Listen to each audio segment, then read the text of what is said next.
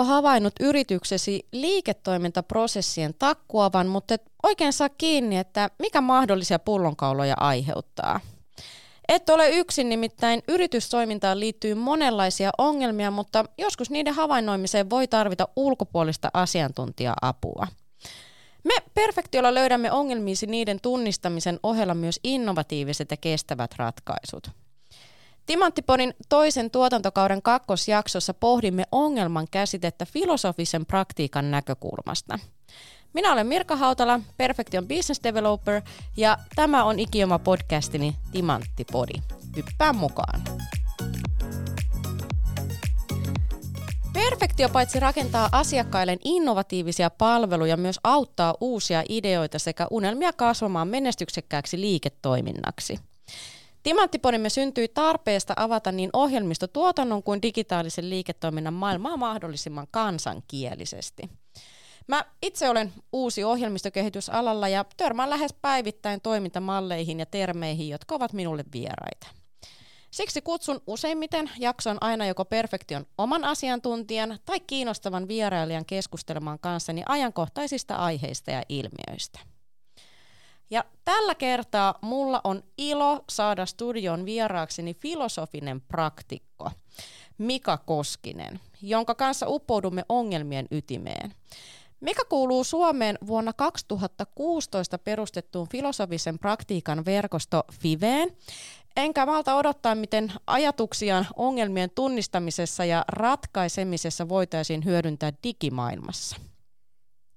Ja tosiaan, jos sulla on pöytälaatikossa jokin timanttinen podcastin aihe tai toivoisit jotain tiettyä asiantuntijaa vieraakseni, niin vinkkaappa niistä mulle sähköpostitse meidän osoitteeseen podcast at perfektio piste fi. Toiveella näyttää usein olevan tapana toteutua. Mutta nyt itse asiaan. Moikka Mika. Moi ja kiitos kutsusta. Ja sydämellisesti tervetuloa Timanttipodiin. Kiitos, kiitos. Ja kiitos teidän uteliaisuudesta, että tämä aihe on teitä kiinnostanut ja että te myöskin painitte sen parissa. Kyllä. Joo. Eli nyt ollaan todella jännän äärellä, koska tota, sä oot mun ensimmäinen vieras, joka tulee siis tuosta Perfektion ulkopuolelta, kuten tuossa jo aikaisemmin ehdittiin jo vähän lämmitellessä siitä keskustella. Filosofiassa ongelmia jäsennetään käsitteellisesti ja keskustellen. Ja pragmaattinen perinne syntyy kahdeksantoistasadan lopun Yhdysvalloissa ja sen isänä pidetään Charles S. Peirceä. Avaisitko mulle ja kuulijoille, että mitä filosofinen praktiikka käytännössä tarkoittaa? Joo, se tarkoittaa kyllä käytännössä sitä, että, että sä noudatat jonkinnäköisiä filosofisia raameja siinä sun tekemisessäsi. Ja että sä sillä sun tekemiselläsi samalla autat jotain toista ihmistä. Et, et yksin tekemällä ö, ajatuksia ö, pohtimalla toki voi päästä eteenpäin, jos sä saat niitä siirrettyä sellaisenaan, mutta kun se ei nyt vaan vielä meillä ihmisillä tällä tasolla toimi, niin meidän täytyy sitten myöskin saada ihan käytännön toimia aikaiseksi. Että mielellään niin kun semmoisen yhteiseen tanssiin sitten toimien, että, että jollain tavalla volitio, mikä siis on niin kuin toimintakyky, niin, niin saadaan aikaiseksi. Toki siinä joskus pyritään ihan niin kuin monessa muussakin ohjaimissa, tai siis tarkoitan ohjailutoimissa siihen, että niin kuin jotenkin muutetaan sitä käytännettä, sitä omaa käyttäytymistä johonkin suuntaan, mutta, mutta se ei välttämättä ole noinkaan niin kuin tavoitehakuista, jos ajattele filosofin praktiikkaa. No tota, miksi Five on perustettu ja millaista toimintaa se sitten kaiken kaikkiaan tarjoaa? Joo, kyllä Five noudatti vähän samaa kaavaa, vaikka vasta, vasta tuli sitten rekisteröidyt kaksituhattakuusitoista, kun muuallakin maailmassa filosofinen käytänne. Että se tuli tavallaan siihen terapian viereen. Mutta jos katsotaan laajemmassa perspektiivissä, niin terapia on kyllä se, mikä on tullut filosofian viereen aikoinaan. Että, mm, että mm, kyllä niin kuin mm. henkisestä hyvinvoinnista tietysti filosofiat huolehtivat aikaisemmin. Ja mm. sitten psykologia ja, ja psykiatria tuli siihen sitten sen rinnalle. Ja nyt mm. sitten niin kuin palataan taas, lähestytään toinen toisiamme sillä tavalla, että, että filosofia on nyt sitten tässä käytänteissä mukana. Että semmoinen verkosto oli olemassa jo vuosituhannen vaihteessa ja, ja sitten siitä vähitellen muodostettiin yhdistys. Maailmalla yhdistyksiä muodostettiin jo niin kuin ihan kaksituhattaluvun alussa. Kuulostaa mielenkiintoiselta. Miten sä itse päädyit pragmaattisen filosofian pariin, että millainen koulutustausta sulla on ja mikä sai sut kiinnostumaan nimenomaan tästä kyseenomaisesta suuntauksesta? Joo, koulutushan siinä ei välttämättä ole ihan kaikkein tärkein, että niin kuin se pragmaatikkokin sana siinä sanoo, niin se käytännön, mitä mm. sä teet, eli se käytännön työ sua sitten loppujen lopuksi tulee tietysti ohjastamaan, mutta siellä on semmoiset raamit, jotka täytän, että niin kuin pyritään saamaan akateemisia ihmisiä, jotka on jollain tavalla olleet kiinnostuneita tai tulevat olemaan kiinnostuneita filosofiasta mukaan tähän käytännön työhön ja, ja ne raamit täytän. Et se on, se on aika lailla sama Pohjoismaissa ylipäätään, että, että sulla ei välttämättä tarvi, sun ei tarvi olla ö, filosofian maisteri esimerkiksi, mm. ryhtyäksesi filosofian praktikoksi. No edellyttääkö se vaan sitten sen, että käy sen kriittisen korkeakoulun vai voiko? Joo, siis siinä on haku, jossa sitten on pieni suodatin ja, ja, ja sitten käydään ja siellä on sitten kaksi lopputyötä näyttöä siitä, että onko, onko ymmärretty käytänteet ja niiden käytänteiden ohjaaminen ennen kaikkea oikein. Tota, no millaisia filosofisen praktiikan menetelmiä niin ihmisten välisessä kohtaamisessa käytetään, että Tota, just tämä dialogin merkitys, tämä sokraattinen keskustelu ja niin edelleen. Noin, noin on hyvä mainita noin kaksi aina nimenomaan siinä yhteydessä, että, että ajattelutyöhän on noissa juuri keskiössä. Mm-hmm. Että, että jos käydään normaalia keskustelua ja siinä ei ole niin kuin dialogin rakennetta, niin se ei välttämättä vaadi sellaista ajattelutyötä, mitä dialogi vaatii.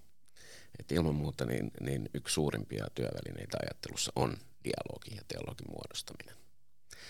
Sokraattinen dialogi ihan lyhyesti on sitten taas vähän enemmän mallia sille normaalille dialogille, niin kuin, niin kuin päivittäisen arkidialogille antava dialogimenetelmä, jossa voidaan keskittyä niin kuin yhteen käsitteeseen, yhteen kokemukseen, yhden lauserakennelmaan tai tällaiseen tekijään, ja sitten vie sitä tällä sokraattisella menetelmällä, joka perustuu siis, niin kuin nimikin sanoo, Sokraateen, mutta sitten se on myöhemmin kehitetty eteenpäin ja, ja nykymuodossaan siinä on sitten muutamia tämmöisiä kehyssääntöjä, pelisääntöjä, jo, jo, jota noudattaen sitten päästään tähän, että voidaan ottaa asia ja kokemus yhteiseen käsittelyyn tietyllä tavalla. No tota, mä tosiaan havaitsin nimittäin yhtymäkohdan niin kuin perfektion tapaan toteuttaa ohjelmistokehitystä, koska meille dialogi ja vuorovaikutus asiakkaan kanssa projektin eri vaiheissa on onnistuneen lopputuloksen A ja O. Niin tota, voisiko sokraattista dialogia soveltaa bisnesmaailmaan? Jos, niin miten?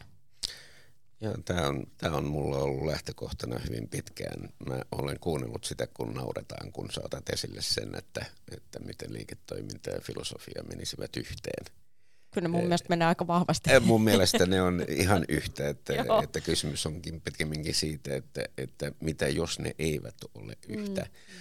Että mä palaan edelliseen kysymykseen, kysymykseen siinä mielessä, että näiden, näiden dialogisten menetelmien ohessa niin on toki ihan käytännönläheisiä e, filosofisia praktiikkoja, filosofinen analyysi esimerkiksi mm. esimerkkinä, mitä, mitä käytetään siinä, e, argumentaatio, e, kriittinen ajattelu, luova ajattelu, systeeminen ajattelu, huolehtiva ajattelukin ja mm. niin poispäin.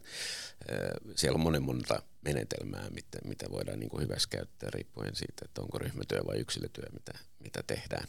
Et ne, ne tuskin koskaan loppuvat kesken, mutta palatakseni tähän liiketoiminnassa ää, käyttäytymiseen, niin, niin mulla kävi semmoinen pieni kylmä väre aikoinaan kaksituhattaneljä, jos muistan oikein, niin, niin kuin Aalto-yliopistoa perustettiin, että mihin mm. humanistit ovat unohtuneet, mm. että miten voidaan kuvitella, että, että saadaan tämmöistä ajatushautomaa ja, ja kukoistavaa rikasta ympäristöä aikaiseksi ja, ja sitten ei olekaan filosofian opi, opi, opettoa ja opiskelua siinä yhdessä. E, mutta ei se ihan niin huonosti mennyt, kun mä silloin vähän ennakoin, mm. että, että kyllä se kuitenkin on koko ajan läsnä, oli se liiketoimintaa tai ei, niin sä kyllä suoritat sun rakkautta, sun totuuden ja tiedon hankintaan mm. koko ajan, mm. mikä on siis filosofia, että miten, miten sä yksilönä voit työelämässä muodostaa sellaisen työyhteisön, joka niin kuin tukee toinen toisiaan. Mm. Työ, työyhteisö, joka viihtyy keskenään. Mm. Työyhteisö, joka ajattelee, eli, eli, eli samalla tekee itseään niin kuin kilpailukykyiseksi mm. omanaan niin kuin majeuttista tietoa mm. halliten. Nämä on ilman muuta, kaikki nämä ajattelutyöt, niin, niin on ihan puhdasta filosofian alaa. No tota, millaista hyötyä sun mielestä niin se sokraattisen keskustelun niin kuin soveltaminen voisi tuoda näihin perfektion asiantuntijatapaamisiin, joissa me kartoitetaan niin kuin asiakkaan tarpeita ja tehdään sitä alustavaa konseptointia ja, ja, tota, ja kehitellään sitä teknistä ratkaisua? Joo, siis ilman muuta niin se tapa fasilitoida asioita on jotenkin tärkeä, että, että millä lailla siihen niin kuin asetutaan siihen tilaan, ja nyt tilalla tarkoitan luonnollisesti muutakin kuin, kuin fyysistä tilaa, että millä lailla hyökätään haasteen ja ongelman kimppuun esimerkiksi, ja, ja käsitetäänkö ylipäätään ongelman haaste eriäviksi käsitteiksi. Et tietysti niin kuin mainitsin tuossa alussa, käsiteanalyysi on yksi filosofian menetelmistä, että et, ongelman työkaluilla ei kannata mennä haasteiden kimppuun ja päinvastoin. Mm-hmm. Että se tuhlaata aikaa siinä ainoastaan. Ja nyt, nyt tota, maallikon kielissä ehkä, ehkä nämä on ikävä kyllä menneet sekaisia päällekkäin nämä käsitteet. Eli ongelmaan löytyy ratkaisu, haasteeseen ei löydy ratkaisua, mikä löytyy ongelmaan. Eli haasteen ratkaisu on sopimus. Mm-hmm. Sitä voidaan kutsua ratkaisuksi, mutta jos sitä kutsuu sopimukseksi, niin sitten se eroaa hyvin käsitteeltään siitä ongelmasta, jolla on, on ratkaisu. Se johtuu siitä, että haasteella on jatkumo. Että haasteella on, on kaksipuolista tekijää ja jatkumo, mitä ongelmalla ei ole. Ongelma ratkaistaan, se poistuu sun näköpiiristä, se poistuu maailmasta. Siihen löytyy ratkaisu. Se ei enää paina sun mieltä, se ei enää muuta asioita väärään suuntaan. Mm. Haaste pysyy siellä. Sitä voidaan vähän niin kuin lievittää, mutta jos lievität jotain, niin joku toinen kärsii aina, eikö se niin mene? Eli, eli siis, että ilmastonmuutos on enemmänkin haaste kuin ilmastonmuutos ongelma. Ilman muuta on haaste. Joo, joo, joo. Se, nää, nää, yleensä nämä isommat asiat niin on, mutta semmoinen pieni kategoria siinä ero myöskin on, että aika usein on niin, että haaste on ihmissuhteiden välisen konfliktin ilmaisin. Uh-huh. Että se indikoi siihen suuntaan. Ja, ja taas sitten ongelma on asioiden, ilmiöiden, olioiden ää, haastetta, ongelmaa, johon ratkaisu löytyy. Et, et hyvin usein esimerkiksi sovittelu, mitä myöskin teen, niin, niin siellä se tulee hyvin konkreettisena vastaan. Että mä en oikeastaan ole vielä löytänyt kaksikymmentä ja ylikin kaksikymmentä vuoden sovittelukokemuksella siis rikosriitain aihe, asia, lähisuhdeväkivalta, koulusovittelu, työyhteisösovittelu mm. ja kaikki mitä mä teen, niin, niin sellaista konfliktia, jossa ei olisi haastetta mukana, eli, eli olisi ihmissuhteisiin liittyvää sitten, että, että ne pyritään rationaalisesti käsittelemään sillä lailla, että ne olisi asia, mm. ongelmia, mutta kyllä ne sitten ihan nanosekunneissa yleensä on muuttuneet myöskin henkilöiden välisiksi, ihmissuhteiden välisiksi konflikteiksi.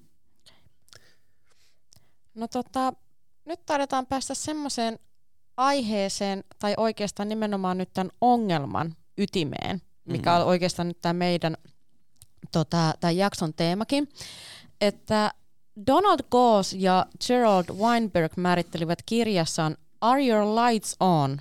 Ongelman seuraavasti. Ongelma tarkoittaa havaittua eroa nykyä, nyky- ja tavoitetilojen välillä. He toki eivät ole filosofeja, mutta lauselmaansa kuulee usein lainattavan. Miten sä, Mika, määrittelisit nyt ongelman tämän filosofisen praktiikan viitekehyksessä? Mä määrittelisin sen elämäksi. Eli mä poistaisin juuri taas sen öö, konnotaation, sit sen olemuksen siitä, että sillä olisi jotain negatiivisuutta olemassa. Et että pikemminkin päinvastoin, että jos tämmöinen havaitaan joko intuition tai jonkun muun transcendenttisen asian avulla, siis aistien käsiteltävissä olevan, olevan äh, tota, avulla, niin, niin silloinhan se on hyvä asia. Silloin me ollaan löydetty ja ollaan löytämäisillään jotain, johon meidän tulisi tarttua.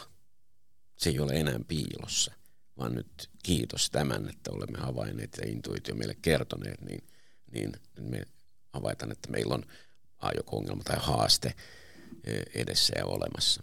Että sille voidaan niin kuin, näin ollen niin kuin kiinnittää huomiota. Ja, ja, ja sitten, mitä tuossa jo aikaisemmin kysyin, että miten voidaan niin kuin teidän yrityksellä tehdä jotain, niin, niin havaita juuri, että minkä ongelman kimppuun siinä sitten mennään, kuinka nopeasti sen ongelman kimppuun mennään. Onko siinä kriittistä ajattelua, argumentaatiota, löytyykö sieltä näitä ajattelun eri menetelmiä, ajattelun laatutekijöitä, hyvin montaakin seikkaa niin kuin ihan, ihan faktisesti voidaan niin kuin pistää pöydälle ja katsoa, että olemmeko nyt oikean asian äärellä vai ei. Eli, eli yrityksissä aika usein niin kysytään, että miksi joku asia on tapahtunut, mutta se ei filosofille ole niinkään kiinnostava kysymys, vaan mm-hmm. filosofille on paljon kiinnostavampi kysymys se, että, että miten me tässä eletään tulevaisuudessa. Eli mikä ja mitä kysymys on, on hirveän merkityksellinen. Eli mennäänkö oikean asian kimppuun, jos me mennään yhden ihmisen ilmaisevan ongelman ja haasteen kimppuun ihan se on suoraan siihen hyökkäämällä ja siihen ratkaisua keksimällä tai sopimusta keksimällä.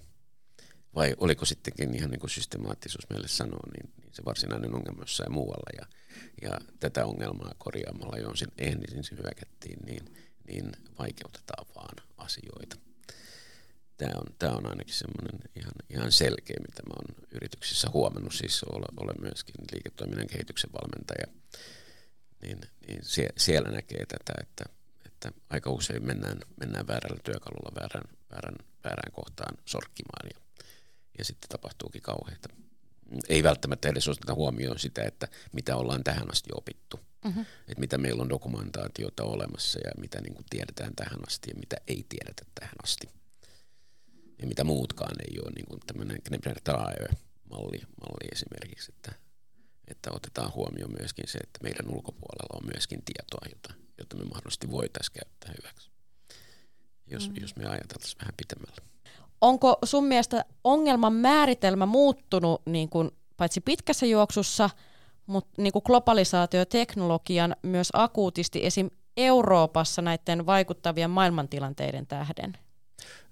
Ne ovat muuttaneet hyvin paljon, että, että teknologian mukaan tuodessa niin A I:lle, machine learningille, roboteille ja muille automaatioille, niin, niin niille jää tietty osa meidän työtä. Meidän pitäisi niin kuin nyt havaita niitä työtä, jotka niin kuin kuuluvatkin heille, niille, ja, ja ottaa koppi. Eli nämä tutkimusinstituutit sanoo, että, että sinne jää niin kuin luova kriittinen ajattelu, johtajuus. Sinne jää tekijöitä, jotka on hyvin humaaneja. Mm. Että et kaikki tämmöinen, mikä, mikä liittyy haasteiden ja ongelmanratkaisuun, tulee olemaan todella keskiössä mm. yhteisöissä. Mm. Ja just, että, että, että tavallaan että se tehdään niin kuin saumattomassa yhteistyössä sen koneen kehittämisen ja niin kuin siinä sen koodin tekemisessä, luomisessa, että siinä on niin kuin se ihmis, mahdollisimman syvä ihmisymmärrys samaan aikaan mukana. Sen pitää olla lähes saumaton, niin kuin niin, huomaamaton kyllä, sen joo. yhteyden mm. sinne suuntaan. Ja, ja, ja mä lähdenkin tuossa jo kaksituhattaneljä muistaakseni tekemään semmoista, jos, jos kuulijat tuntevat rauhankoneen, tai Helsingin yliopistossa on kehitetty, niin vastaavanlaista kokeilua lähdin mm-hmm. tekemään ja, ja, ja havaittiin jo sen hyvät kyvyt. Ei silloin vielä päästy A I:hin asti. A I oli silloin sadojen tuhansien hanke. Mm. Hinnat ovat pudonneet paljon, sitä kyetään nyt niin kuin tuottamaan paljon, paljon halvemmalla, että, että kohta varmaan lähdetään uuteen sellaiseen kokeiluun, mutta machine learningiin päästiin ja, ja, ja sillä saatiin niin kuin konfliktien hallinnassa, mikä on yksi niistä viidestä päätekijästä meidän tulevaisuuden työkykyinä näiden johtajuuden ja kriittisten ajattelun mm. niiden, niiden lisäksi, mitä äsken mainittiin. konfliktin hallintaa on hyvin vaikea antaa koneen tehtäväksi. Siinä on niin paljon luovuutta ihmiselläkin, niin paljon kokemustaakkaa, mm. skeemoja ja muita, että, että se meidän pitää itse hallita. No tota, mä tuossa aiemmin tosiaan mainitsin tuossa teoksessa kaksikon Goos ja Weinberg vapaasti suomennettuna esittää, että jollet ymmärrä vähintään kolmea asiaa, jotka voi mennä ongelmanratkaisussa päin mäntyä, niin et ole ymmärtänyt ongelman ydintä. Niin me puhuttiin tuossa aikaisemmin, että miten tunnistaa, mutta miten nyt vielä ihan silleen kiteytettynä, että miten siis tunnistaa itse ongelma? Vai oliko se tässä, kun aikaisemmin puhuttiin haasteen ja ongelman erosta, liittyykö se siihen? Ihan omin sanoin, kiitos. Myöskin siihen. Se, niin kun sulla voi sitten, kun sä oot harjaantunut siihen, olla itselläsi tietynlainen havaintoantenni pystyssä, että kun tämmöinen tilanne tulee, niin se saattaa johtaa tähän tilanteeseen, ja filosofithan rakastaa juuri tätä, että, että sieltä löytyy näitä, että, että jos A on tämä, niin siitä seuraa B, tai onko mm. A B kanssa suurin piirtein sama asia, ihan, ihan niin kuin maalikon kielellä sanottuna, niin tässä on niin kuin sama asia, mutta intuitiohan on meidän aisteista tietoa keräävä. Siis puhutaan nyt myöskin tiedostamattomuudesta ja tietoisuudesta. Mm. Sinne tietoa keräävä asia, ymmärrys. Niin kyllä se intuitio aika usein on se ensimmäinen asia, mikä sulle sanoo sen, että joku on vialla. Prosesseissa voi olla samanlaisia tunnistimia kuin sinulla itsellä henkilönä voi olla, jos, jos olet perehtynyt siihen, että mitkä on niin kuin ongelman ja haasteiden ominaisuudet ja ilmiöt. Et ne ne niin kuin liputtaa sitten sinulle niitä asioita, mutta kyllä intuitio on, on vähintään yhtä hyvä. Että, että jos on sellainen tuntuma, että joku on pielessä, niin kannattaa ruveta kääntymään toisten ihmisten läheisten puoleen mm. ja kysellä ihan suoraan, että mitä on tapahtunut, mitä sinun mielestäsi on tapahtunut, mitä olet kokenut. Mitä ajattelit ja tunnet siitä asiasta, niin, niin kyllä se sieltä sitten pikkuhiljaa rupeaa tulemaan esille. Että ei, ei siihen mitään semmoista niin kuin, ä, telepaattista aikakonstia ole, niin kuin, niin kuin tuossa käytiin jo vähän niin kuin tangentoimassa. Että et kyllä se lähtee niistä, niistä kysymyksistä, ihan niin kuin tiedekin lähtee. Albert Einsteinin tiedetään todenneen esimerkiksi, että ongelmaa ei voi ratkaista samassa mielentilassa, jossa se on aiheutettu. Eli ratkaisua kannattaisi etsiä uusien tavoitteiden, ei ongelmiin juuttumisen kautta. Niin miten sitten pragmaattinen filosofia tähän vastaa? Se yrittää kyllä justiinsa avata niitä näköaloja, mm. että, että mistä niitä uusia olosuhteita voitaisiin, siis kansankielellä näkökulman muutosta esimerkiksi, mm. niin, niin voitaisiin saada aikaiseksi. Siis että se ihminen itse saisi sen aikaiseksi itsessään omassa päässään. Siihen, siihen pyritään, että siihen liittyy kyllä sitten justiinsa, niin kun, jos puhutaan dialogista, niin myöskin ihan, ihan rumasti kaikki keskeytyksetkin ja tällaiset, että jos, jos se fasilitoi ja se filosofinen praktikko kokee, että, että nyt ei edetä, niin poikki vaan ja seuraavaa peliin.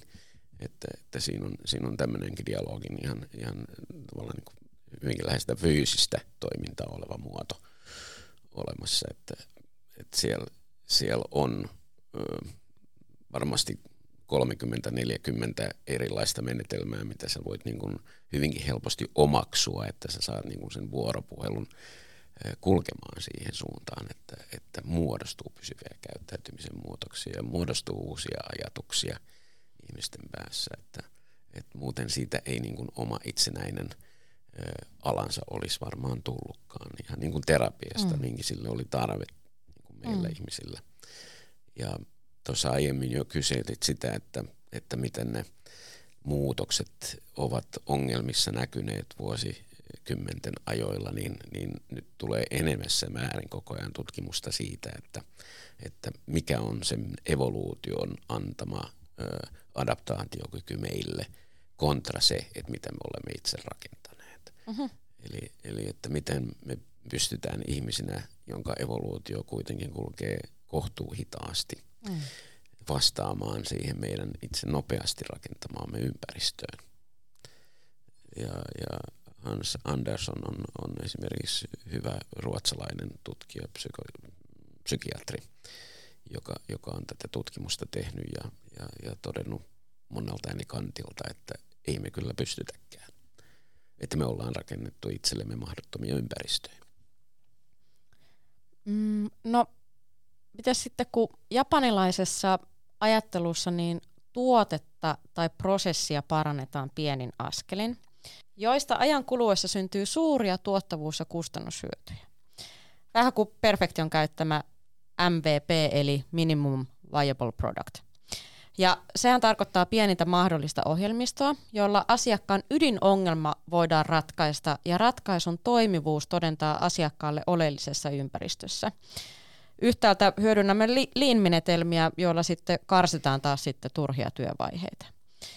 Niin millaisin menetelmin sä, Mika, niin kuin filosofisena praktikkona teet ongelman ratkaisua omassa työssä ja asiakaskohtaamisissa? Et nyt kun viitattiin myös tähän evoluutioon, me ollaan rakennettu tämmöinen mahdottomasti selvittävä ympäristö ja, ja, ja osa taas on sitten ratkaistavissa. Miten Joo. itse teet sitä? Joo, tosiaan en tee sitä sillä lailla, että, että toteaisin tai, tai tunnustaisin jonkun ilmaiseman ongelman sellaisenaan ongelmaksi. Eli, eli mä lähden siinä heti sitten kaavailemaan sitä, että miten se systematiikka siinä kulkisi, että mitkä, mitkä tähän liittyvät tämän esitetyn lisäksi tai ilmestyneen ongelman tai haasteen lisäksi. Se on se, se ykköstekijä. Ja sitten äh, pitää löytää oikein hyviä kysymyksiä siihen, että se on, se on sen filosofisen praktikon teke, teke, niin kuin tehtävä ylipäätään löytää hyviä kysymyksiä siihen. Ihan niin kuin terapeutitkin tekee, mm. mutta siinä on tämä mitä ja mikä ja miksi kysymyksen ero kuitenkin olemassa meidän työtavoissa. Öö, Sitten kun mä saan selville sen, että onko kyseessä ongelma tai haaste, niin, niin mä lähden kysymään sieltä ongelmapuolelta, että, että luullaanko tätä ongelmaa ratkaisemattomaksi mm. vaiko eikö luulla. Mm. Ja käyn läpi tietyn checklistan siitä, että mitä yleensä luullaan ratkaisemattomaksi. Ja, ja siinä kanssa loppujen lopuksi intuitio. Esimerkiksi Kahneman ja kumppaneinen on, on todennut, että, että sitten kun rupeaa tuntumaan siltä, että, että nyt tosiaan ollaan jotain vastassa, että tämä ei enää kulje, mm. niin silloin yleensä ollaan siinä kohdassa, että tiedetään, että onko se mahdotonta vai eikö se ole mahdotonta. Et näinkin yksinkertaisia sääntöjä niin kun löytyy siihen, mm. siihen ongelmapuoleen. Googlaamalla ongelma ja ongelmaratkaisut, niin saa, saa kyllä yli miljardin vastausta. Viimeksi kun sen tsekkasin, sain miljardi seitsemäntuhatta kahdeksankymmentäkolme vastausta, okay. mutta googlaamalla haaste. Mm. ja sen ratkaisut, niin ei tule mitään. Eli, eli siinä se näkee sen eron, että, mm. että nämä termit kyllä kannattaa, nämä käsitteet erottaa toinen toisistaan. Että haastepuolella sitten mä lähden kysymään, että mitä on tapahtunut ja mitä tunnet ja, ja, ja mitä ajattelet asiasta ja mitä tarpeita sinulla on ja mitä voit luvata, tämmöisiä restoratiivisia kysymyksiä, eli itsekorjaavia kysymyksiä, joita ihminen itselleenkin voi mm. kysyä. Ja reflektio pitää olla aina mukana. Mm. Sekä oma reflektio että, että sitten se ryhmä mm. kanssa tehty reflektio mm. siitä, että mitä, mitä ollaan koettu, mitä ollaan opittu ja mitä tiedetään, mitä ei tiedetä ja niin poispäin. Yleensä on aika hyvin hallussa nämä reflektiotyökalut. Eli tosiaan, että jos yrittäjä tuntee pullonkaulojen kiristyvän omassa liiketoiminnassaan, mutta ei sitten hahmota niitä asioita, joita hänen pitäisi näissä liiketoimintaprosesseissaan muuttaa, niin te tarjoatte siihen sitten sitä, niitä kysymyksiä, että myöskin oppeja, jotta se ongelman tunnistaminen heillä sitten helpottuisi. Joo, tässä on, mm. tässä on juuri se ero, mitä mä niin kuin käsitän sillä, että miksi, miksi filosofia on hyvä olla niin kuin talossa in-house, mm. että, että jos siellä käytetään paljon malleja ja työkaluja, mm. ja varmasti käytetään, koska keskiarvo menee tosiaan yli sadan, mm. että, että appeja ja softia ja muita prosesseja on, on siellä käytössä yleensä aina, aina ton määrä suurin piirtein. Niiden korjaamisessa on oma työnsä. Ja niistä voi löytyä jotain apua itsessään jo, että siellä on ikään kuin käsikirjaa olemassa, mm. että jos prosessissa tässä kohtaa mennään pieleen. Mutta se perusta niin ongelman ja haasteiden hallitsemiseen ei olekaan siellä, vaan se on siinä meidän yhteisön kyvyssä tehdä itsellemme oikeita kysymyksiä, löytää oikeita mm. ongelmia. Se ei ole siellä niissä prosesseissa.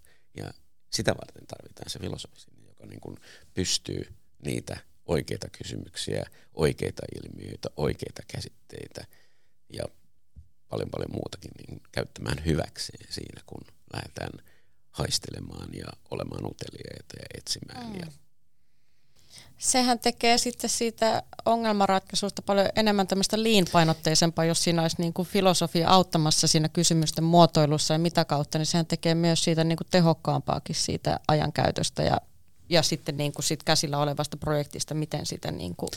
Ihan jo pelkästään sillä, että siinä tosiaan on toinen ihminen, oli filosofi tai ei, mm, niin, mm. niin tulisi jo antamaan niin kuin lisäkytkyä tuohon, että, että asiantuntijana esiintyminen ja asiantuntijana niin kuin oleminen siinä yhteisössä ei ole ratkaisu kaikkeen. Että vaikka löytäisi niin kuin katetta sataprosenttisesti niille ongelmille ja haasteille, joita siellä on, niin niitä tulee kuitenkin uusia. Että Että jotta ihmiselle niin kun syntyisi luottamus, halu ja uteliaisuus mm. tehdä työtä toisen kanssa, niin se vaatii sitä, että se asiantuntijuus ei ole ainoa tekijä siinä mm. ihmisessä, jolla pelataan. Se mm, ei ole sun mm, ainoa mm, korttisi mm. siinä sun työyhteisössä. Mm. Ja sitten jos löytyy sellainen, joka on filosofiasta kiinnostunut, niin se kyllä rikastaa sitä. Ja mä väitän, että se rikastaa vahvasti sitä ympäristöä mm. just siitä asiantuntijuudesta pois. Että et luottamus päinvastoin on todettu laskevan aika, aika drastisestikin, jos, jos jatkaa sitä asiantuntijana esiintymistään. No tota, sitten strategioista. Strategisessa ongelmanratkaisussa on kolme vaihetta. Määrittely, tavoite ja kohtaaminen. Ja tätä menetelmää voidaan hyödyntää oikeastaan kaikilla aloilla sekä kentillä. Ja mua kiinnostaa nyt erityisesti tämä viimeisin vaihe, jossa valitaan strategia uusien tavoitteiden saavuttamiseksi. Niin haluaisitko kertoa tämmöisistä erilaisista strategioista, niin kuin, joita praktisessa filosofiassa käytetään? Joo, siis... Kaiken maailman P D C A-mallit ja muut taas löytyy googlaamalla. Niistä, niistä ei välttämättä niin kuin hirveästi nyt tässä kostu ylimääräistä, että sen informaatioarvo ja, ja ylipäätään arvoketju lisäys saattaa mm. olla aika pieni, mutta toi kohtaaminen tulisi tapahtua mahdollisimman monipuolisesti, että, että sille annetaan aikaa. Siis me jo persoonaltaan, niin kuin tiedetään, ollaan hyvin erilaisia ihmisiä, mm.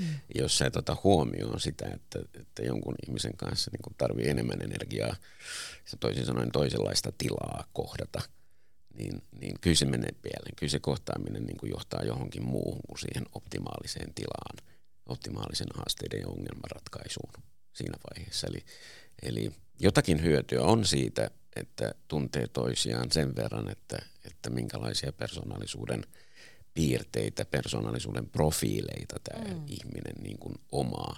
Se saattaa altistaa tai, tai mahdollistaa siinä ihmisessä tekijöitä. Ja sitten ottaa sen huomioon siinä omassa kohtaamisessaan. Että, että joskus tämä restoratiivisuus, jota tuossa jo mainittiin, eli itsekorjautuvuus, niin kääntyy suomeksi pikemminkin kohtaamisena kuin itsekorjaavana. Eli, eli niin merkittävästi katsotaan se, että miten ihminen kohtaa. Se kuulemma muinaiskreikaksi tarkoittaa murtumista ja murtamista, mm. mikä on mun mielestä hirveän hyvä niin kuin metafora sille kohtaamiselle. Että jos siinä tosiaan tapahdu mitään murtumista ja murtamista, niin onko se ollut kohtaaminen silloin? Mm. Et niin kuin mikään ei ole niin kuin tavallaan muuttunut. Mm. Näin mä sen kääntäisin niin kuin nykysuomeksi. Et, et, et siinä, siinä ollaan oikeassa, että... että mahdollisimman monia kohtaamisia, ne altistaa mahdollisimman monelle niin kuin näköalan ja olosuhteiden muutoksille. Ja, ja näin ollen päästään sinne ajattelun ytimeen, että onko meillä tarpeeksi niin kuin laadultaan laajaa ajattelua, onko sitä oikeaa määrää, sitä, tämmöisiä modaliteetteja, mitä filosofissa käytetään. Ja modaliteetit on hyvä siinä esimerkkinä, että, että suomalaiset tutkijat on siinä maailmalla hyvin, Jaakko Hintikka etupäässä, niin on ollut hyvinkin hyvinkin aallon harjalla mm. modaliteettia tutkimassa, muutkin kyllä, mutta, mutta tämä on, tämä on hyvä laatutekijä ajattelulle. Eli, eli voidaan niin kuin ennallistaa. Teitä ajattelen esimerkiksi, niin voisi ajatella, että olisihan se kiva, jos siinä joku ajatteluvaiheessa havaittaisi, että mitä kannattaa edistää ja mitä ei kannata edistää. Ei tarvitse mm. mennä niin kuin edes simulointivaiheeseen, kokeilutestausvaiheeseen, mm. Mm. saati mm. sitten, että pitäisi olla valmiita tuotteita tai ainakin puolivalmiita mm. tuotteita, joita sitten koistetaan asiakkaalla. Tiedettäisiin aika lähtövaiheessa jo, missä toki asiakkaat saa olla mukana mielellään, sitä, että onko tämä ajattelu ollut liittävän niin kuin laadukasta, että me voidaan vetää tällaisia johtopäätöksiä. No tota, tuommoinen varmaan niin kuin Tai että säästääkö tuommoinen resursseja? Aivan, aivan käsittämättömän määrän. Siis konfliktin hallinnassa on hyvin helppo laskea se, että paljonko se säästää. Mm. Et siinä tuntimäärät pystytään hyvinkin tarkasti niin kuin kertomaan, että mitä konfliktit yleensä on. Ja tuommoiselle esimiehelle niin kuin asiantuntijalla se on yleensä kaksikymmentä–neljäkymmentä prosentin luokkaa se, se työajan menetys. Mm. Mitä konfliktit aiheuttaa. Okei, no nyt pitää muistaa, niin kuin sanoin alussa, että konfliktit on hyvä asia, mm. että on hyvä, että ne tulee esille, mutta jos niitä ei sitten hallita, niin sitten me voidaan menettää se kaksikymmentä–neljäkymmentä prosenttia meidän työaikaa mm. ja mahdollisesti enemmänkin luonnollisesti seurausvaikutuksena ja epäsuorina vaikutuksena. Eli, eli kyllä ne, kyllä ne niin kuin kuuluu sinne top fiveen mun, mun mielestä ihan olennaisena ne konfliktinhallintataidot. Okei. Okay. No tota... Onnistunutta ongelmanratkaisua seuraa aina muutos. Ja muutoksen kestävyys on tärkeä arvo myös meillä Perfektiolla. Niin mitä transformatiivinen muutos niin merkitsee, mikä sulle niin kuin omasta viitekehyksestäsi käsin? Onko se esimerkiksi sitä, ettei vanhoja malleja hylätä kokonaan, vaan niiden päälle rakennetaan kautta innova- innovoidaan uutta, tai millaisia tasoja muutoksen pitää läpäistä, jotta niistä tulee kestäviä? Mä tartun tuohon innovaatioon. Että, mm, transformaatio tarkoittaa sitä, että ei palata entisiin, niin kuin ei olla resilienttejä. Mm-hmm. Ollaan yliresilientin. Eli, eli resilienttisyyshän tarkoittaa sitä aikajanaa, jossa voidaan palata entiseen ennen jotain kuormitusta. Mm, se, on, se on näin yksinkertainen sen määritelmä. Ja, ja transformaatio taas on, että pystytään menemään sen niin kuin ylittämään itsensä sillä lailla, että pystytään pääsemään yli sen resilientin tason ja, ja tekemään jotain parannusta, jotain kehitystä siihen olemassa olevaan. Et, et kyllä siihen olisi aina pyrittävä, koska muuten niin kuin maa ryömii sun alta pois. Mm-hmm. Että, että ilman kehitystyötä niin, niin ympäristön muutokset aiheuttaa sen, että sä menet kyllä taaksepäin, niin kuin tiedetään, että, että kyllä niin kuin resilienttisyys on hyvä asia olemassa, että pääsee vähintään siihen tasoon. Mutta sitten, jotta pääsee siihen kehitystyöhön, niin pitää päästä innovaatioon. Ja jotta päästään innovaatioon, niin yllätys, yllätys, silloin suora korrelaatio konfliktin hallintaan. Mm. Jos pystyt hallitsemaan konfliktit, pystyt innovoimaan. Ja jos et, niin et myöskään innovoi. Eli se pitää tosiaan olla se psykososiaalinen turvallisuus siellä olemassa, jotta me päästään siihen innovaatioon asti. Että et, et samalla lailla voit googlata mm. kehitystyön ja innovaation mm. ja löydät, löydät suunnikkaita, ympyröitä, ja neliöitä, kolmioita ja prosesseja mm. sinne sun tänne, jotka toimivat, mutta niiden edellytyksenä on se, että siellä on turvallinen työympäristö. Mm. Mitkä ovat keskeisimmät kriittisen ajattelun taidot? Siinä ehkä myös tämmöinen niin kuin maalaisjärki auttaa hirveän pitkälle, eli että mikä on kritiikki. Taas joillain ihmisillä ainakin niin hyvin negatiivisia viritteitä joo, he, va, herättävä joo, tekijä. Joo, herättää heti joo. pelkoa. Eli voisi niin kuin ajatella, että on kahtalaista kritiikkiä. On kritiikki, joka niin kuin lähtökohtaisesti ajatellaan viemään niin kuin asiaa eteenpäin, eli kehittävän asiaa eteenpäin. Ja sitten kritiikki, joka esitetään sen takia, että mä en ole tykännyt tästä. Mm. Mm, mm. Että ei pitäisi käyttää, niin kuin sillekin pitäisi joku toinen nimi keksiä mm. nyt sille negatiiviselle kritiikille. Tästä tulee mieleen nyt ihan anekdoottina Thomas Ericsson, joka, joka on siis esittänyt ylipäätään sitä, että meidän pitäisi meidän ympäristöstä poistaa negatiivisia asioita. Mm-hmm. Mikä on siis aivan taivaan älyttömin idea, mitä niin kuin voi ihminen tehdä. Että sähän poistat niitä sun haasteita ja ongelmia, jotta sä niin kuin pääsisit siihen kehitykseen käsiksi samalla. Ja se niin kuin onko olemassa, siis lainausmerkeissä, negatiivisia tekijöitä, negatiivisia ihmisiä. No ei ole. Se on se ympäristö, mikä aiheuttaa toisissa ihmisissä ja sinussa myöskin tietysti sitten tämmöisiä kokemuksia, jotka ei välttämättä ole hirveän positiivisia aina. Mutta en, en mä ole ainakaan vielä tavannut, että kun mulle sovittelijanakin soitetaan ja sanotaan, että täällä on, täällä on tämmöinen, tämmöinen niin kuin posti, tämmöinen funktio, jota hoitaa tämmöinen ihminen ja, ja se pitäisi nyt ehdottomasti saada täältä pois. Mä sanoin, että soittakaa sitten jollekin toiselle sovittajalle, koska se yksi ihminen ei ole kyennyt aiheuttamaan tätä siinä teidän ympäristössään itse. itse. Siellä on aina ne muut ihmiset, siis se yksi ihminen, jota väitetään, että on, on kaiken juuri, mm. niin se toimii sen takia sillä lailla, että se ympäristö siinä ympärillä on sellainen, että hän joutuu toimimaan sillä lailla, kun hän toimii. Onko se aina noin? Se on aina näin. Se on sataprosenttisesti näin. Siis on olemassa muutama, äh, niin kuin tuossa aikaisemminkin oli puhe, tämmöinen äh, persoonallisuusprofiili, joka altistaa sut teettämään aika paljon niin kuin ympäristössään, teettämään aika paljon konflikteja. Eli siis he, he aikaansaavat aika paljon konflikteja. Mutta konfliktihan ei ole huono asia, jos sitä osataan käsitellä, niin sehän on niin kuin hyvä asia, että jollain on tällaisia piirteitä, että pystyvät näin tekemään tai jossain muussa.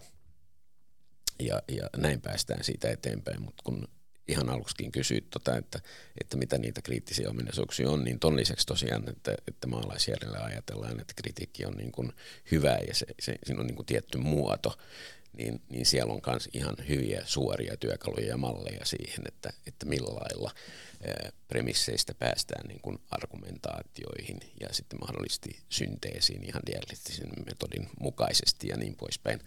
Öm, Mitähän mä mainitsisin noista, niin siellä voisi olla esimerkiksi tämmöinen mm, Foucaultilainen valtakritiikki, heideggerilainen metafysiikkakritiikki, lakanalainen kritiikki, luokkakritiikki ja niin poispäin. Ne ei sano nyt hirveästi, ne sanoo, että siinä on joku filosofi keksinyt jotain teille, teille kuulijoille, mutta siis sieltä löytyy niin kuin itsekritiikin lisäksi muita menetelmiä, niin kuin, jota sä voit käyttää hyväksi, koska ensimmäisenä sä ehkä rupeat niin kuin automaattisesti kritisoimaan itse itseäsi, että miksi, miksi, mm. miksi minulla on tällaiset kokemukset, miksi toimin näin, mm. miksi en osaa toimia näin tai niin poispäin, niin sen sijaan lyöttäydytkin mukaan sen, sen uteliaan ja, ja toisia kohtaavan, toisia niin kuin ky, kyvyn kohdata toisia mukaan niin dialogiin ja, ja hakea sitä, niin kuin sitä kautta.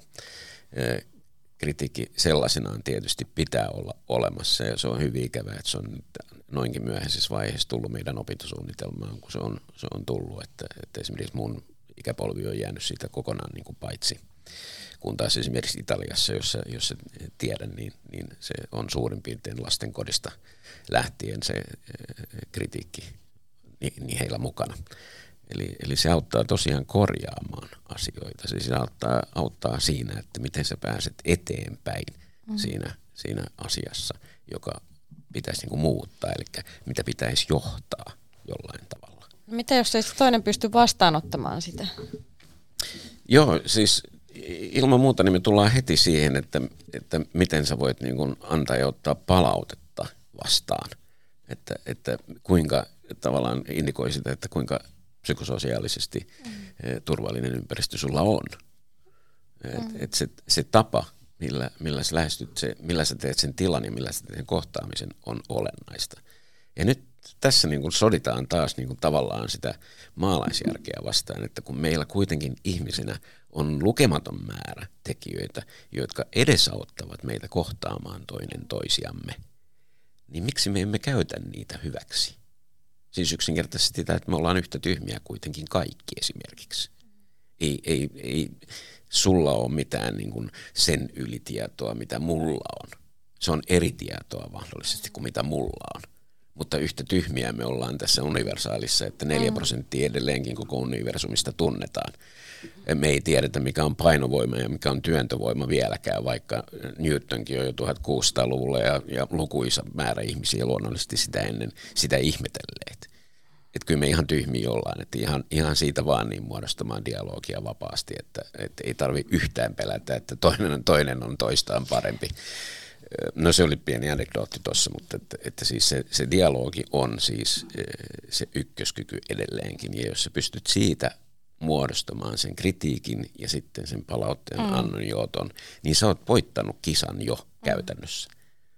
Niin harvalla kuitenkin se taito on niin kuin olemassa siinä yhteisössään, mm. että en niin harva niin kuin käyttää niissä tilanteissa, niin kuin on mainittu, niin ne, ne kaventaa, siis käsitteet kaventaa jo itsessään sitä meidän ilmiömaailmaa, olemusmaailmaa. Mm-hmm. Kun me mainitaan joku asia, niin se, se, se kaventuu meidän mielessä jo sinällään, mutta sitten että se myöskin se havainto- ja näkökyky ja toimintakyky kaventuu, niin, niin se, se konfliktin hallintakyky on, on, on tämän takia hirveän tärkeä siinä, siinä työ. Okei. Okay. Hmm. Mikä on kuraatio? No se on kyllä suomeksi aika, aika yhtenevä sen kanssa, että me, me kristallisoidaan ja, ja selvennetään asioita.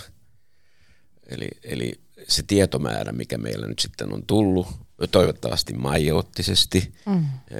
että muiden saatavilla ei ole kaikki se tieto, mikä meillä on, on kätilöity, niin, niin käsitellään sitten jollain tavalla sellaiseksi, että se toiminta, mitä me sillä saadaan aikaiseksi, vie meidät sinne innovaatioon ja, ja volitioon, niin kuin toimintakykyyn ja parempaan tuottavuuteen, parempaan hyvinvointiin.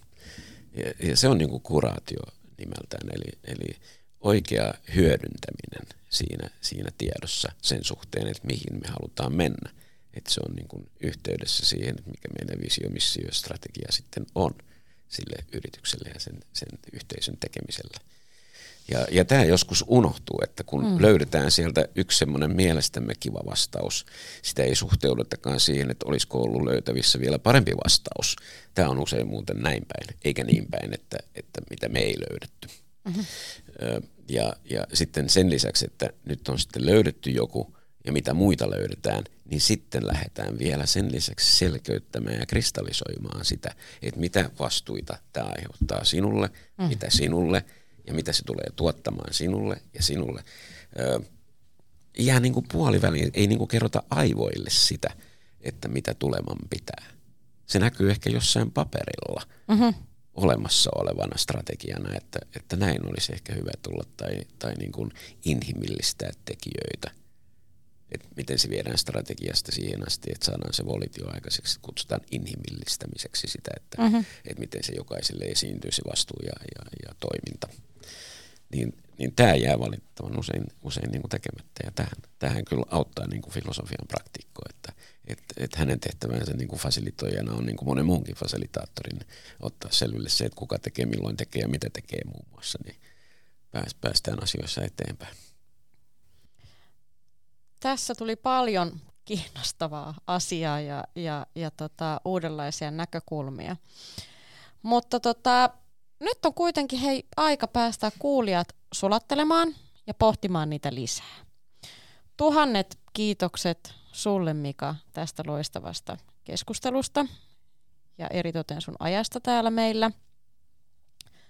Ja tota, millaisia ajatuksia tässä jaksossa käsittelemämme aiheet sussa kuulija nostatti? Jatketaan keskustelua Perfektion somekanavissa ja muistathan, että otan mielelläni vastaan niin risuja kuin ruusujakin sähköpostiin podcast at perfektio piste fi. Timanttipodi kiittää seurastanne. Unelmoikaa, ideoikaa ja toteuttakaa itseänne. Moikka moi!